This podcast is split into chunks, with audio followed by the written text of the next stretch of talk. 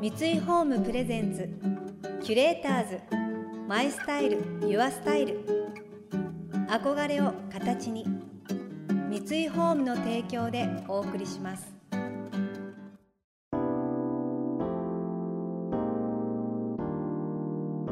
溢れる情報の中で確かな審美眼を持つキュレーターたちがランデブー。今日のキュレーターズは金子彩です。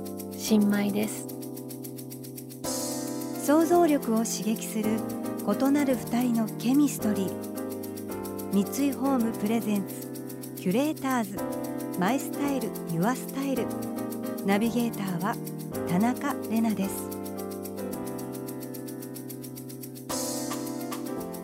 今日のキュレーターズはスタイリストの金子彩さんとモデルで起業家の申真衣さんです。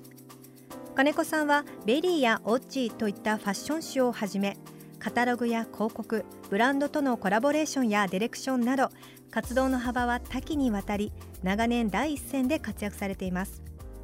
一方申さんは東京大学を卒業後外資系証券会社におよそ10年勤務した後に退社。ファッション誌 VERY の専属モデルも務める異色の経営者です。共に2児の母という共通点があるのですが金子さんはありそうでなかった「オールアバウトマタニティ」の一冊。妊婦本自分らしくいつも通りを発表されました。マタニティ期のファッションだけではなく育児グッズや自宅などライフスタイルまで全てが紹介されています。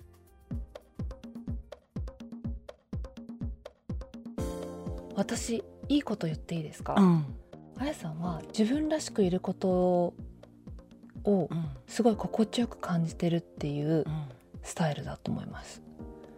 なんか普通の人はもうちょっとスタイルよく見せたいとかそういうふうに思うじゃないですか。私も思いますけどね。で なんかそのこれにヒールを合わせちゃうと可愛くなかったりする、のをでもちょっとスタイルよく見せたいとかいうのがうん。ないですよね、あるけど、うん。そうね。だからこの妊婦本を見てても、うん。そのお腹の丸さとかいうのをうん。心地よく感じてそううなん。スタイルうん。に見える、いいこと言ったつもりだったんですけど。ちょっと違った。いやいや。いやなんかほら外国で見る妊婦さんってみんなもうピッタピタでもうパツパツでこう すごいみんなレギンス履いてそうそうそう可愛いでしょ？うんうん。ピッタピタの服着て。うん。でもあんまり日本だとそういうもうちょっとふわっとしたもので隠したりとか、うん。なんかそんな偉そうなことを言うつもりは全くないんだけど、それぐらい日本の妊婦さんだって解放されてもいいのにいいのに？うん。とはずっとうん。一人目の時から思思っててだいぶそういう方もそうそう増えてはうんうん。きたのかなとは思ったりとか。うん。だから自分らしくっていうかまあそう妊婦さんだからうん。こうしなくちゃとか、うんうん。イエベだからどうとか、うんうん骨格診断うがん。ストレートだからこの形の服を選ばなきゃとかっていうカテゴリーにとらわれないで、自分が可愛いとか、テンションが上がるとか、うん。っていうのを見つけていくと自分らしさにが見つかるのかしら。そうですよね。なんか自分じゃない誰かをイメージするよりも、うん。胸が小さかったりとか、うん。お尻が大きかったりとか、うん。足が短かったりとかっていうことって、まあ一瞬ネガティブにも捉えられることだけど、うん。それはなんかその人にしかないうん。なんかチャームだったりうもん。すると私は思うんですけど、うんなんとなく日本だと企画から少し外れるところはうん隠すみたいな文化があるような気がするんですけど、うん。あやさんはなんか本当に自分らしさを楽しんでうんるように見えます。なんていうかほっこりしがちな妊婦スタイルをあこうやって小物で楽しくすることができるんだなとかあのいろいろ楽しく見てました。そしてまた物欲もね刺激されたりとかして、ね、ヒョウ柄とか着てみたいですね。そうあのー一人目の時はどんどん丸くなっていく体にものすごくストレスだったんですよね。そう。で全然楽しめなかったんでまあそれなりには楽しんでましたけどなので今回はもう最後であろう妊婦生活を思いっきり楽しもうと思って。はい。キュレーターズ。 My style。Your style。田中れながナビゲートしています。東京 FM キュレーターズ。今日のキュレーターズはスタイリストの金子綾さんとモデルで起業家の申真衣さんです。金子さんのマタニティ本もう確かにああこういう本なかったなって思いました。あー妊婦の時読みたかったっていうスタイリッシュですごく都会的な今までの自分を変えずにおしゃれを楽しめる妊婦本です。すごく画期的ですね。どんな時も先入観や価値観にとらわれずいつも通り自分らしくいられたらストレスもなくテンションも上がりますよね。そんなメッセージはそれぞれのお子さんにも伝えられているようです。あやさんのお嬢さんだってもうセンスが完全に影響されてますよね。あのちょっと前までは黒しか着なかった。すごい英才教育が。いやいや。だけどまあ最近はまた違ってきたけどまあまあ日本のなんていうの教育って割と女の子と男の子に分けられることが、まあ、保育園の時からも割とそうで女の子だとピンク。うん。男の子だと水色うん。みたいななんとなくのこう多分その空気感でうん。彼女たちは学んでいくでしょ。う。ん。だから別にちっちゃい頃から別に女の子だからってピンクを選ばなくてもいいんだよ、うん。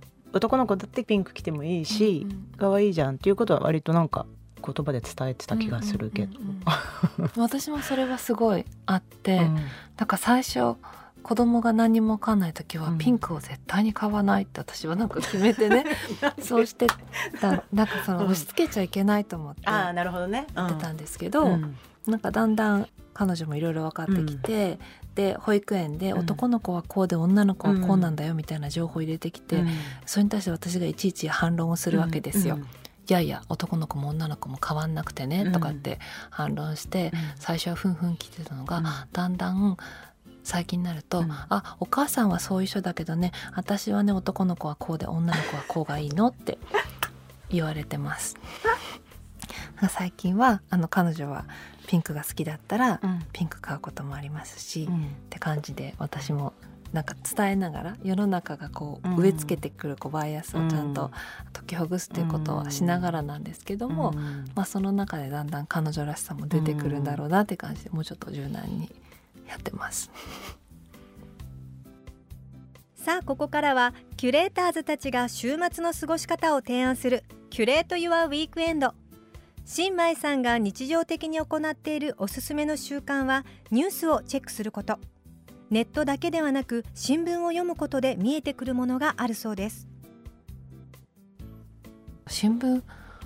新聞なのかそのニュースねあのサイトなのか。新聞をアプリで読んでますけど。新聞をアプリで、うん。何もかもが今っぽい。日経新聞とかです、うん。あのお金払うやつね。お金払うやつ、うんうんうんうん。すごい、アプリで読んでますけどバーッとこう見出しをうん。流してうん。見ながら、うん。なんか大事そうなニュースをバーって読むみたいなことは日常的にしてますけど、うん。一応なんか気をつけてるのは、一つのうん媒体だけのものにならないようにする、うん。なんか新聞とかって例えば比べて2つ読んでみるとす、同じことも結構違う風に書いてあったりとかして、なんか一つだけ読んでるとまあうん。見方が偏っちゃうかなと思うので、うん。うん。いくつかあのなんとなくうん。見るようにしたりしてますね。多分ねあの普通メールチェックみたいなこと？そうそうそうそうみんな多分ヤフーニュースとかあんま考えずにうん。見るじゃないですか、うん。だから私も習慣になってるので別によし読もうっていうよりかは、アプリ開いてうん。会社向かう途中とか、うん。なんかそれこそ撮影の待ち時間とかに読んでます、うん。でもなんか世の中がどうなってるかの解像度が上がるのはもちろん仕事にとってもいいことだし、家族の未来を考える時とかにも、なんかいいことなんじゃないかなと思ってますね。取り込まなきゃ。まあだからやっぱ中国がこういうなんていうかより強い政治の体制になっていくと、まあ、日本にはどういうこと起きるのかなとか、子供の頃にまあそんな30年先を予想することはもちろんできないですけど、うん、なんか世界はどうなっていくのかなとか、うん、まあ、考えたりするきっかけにはなりますよね。うん、まあ、想像するって感じですけど。キュレーターズ。マイスタイル。Your Style。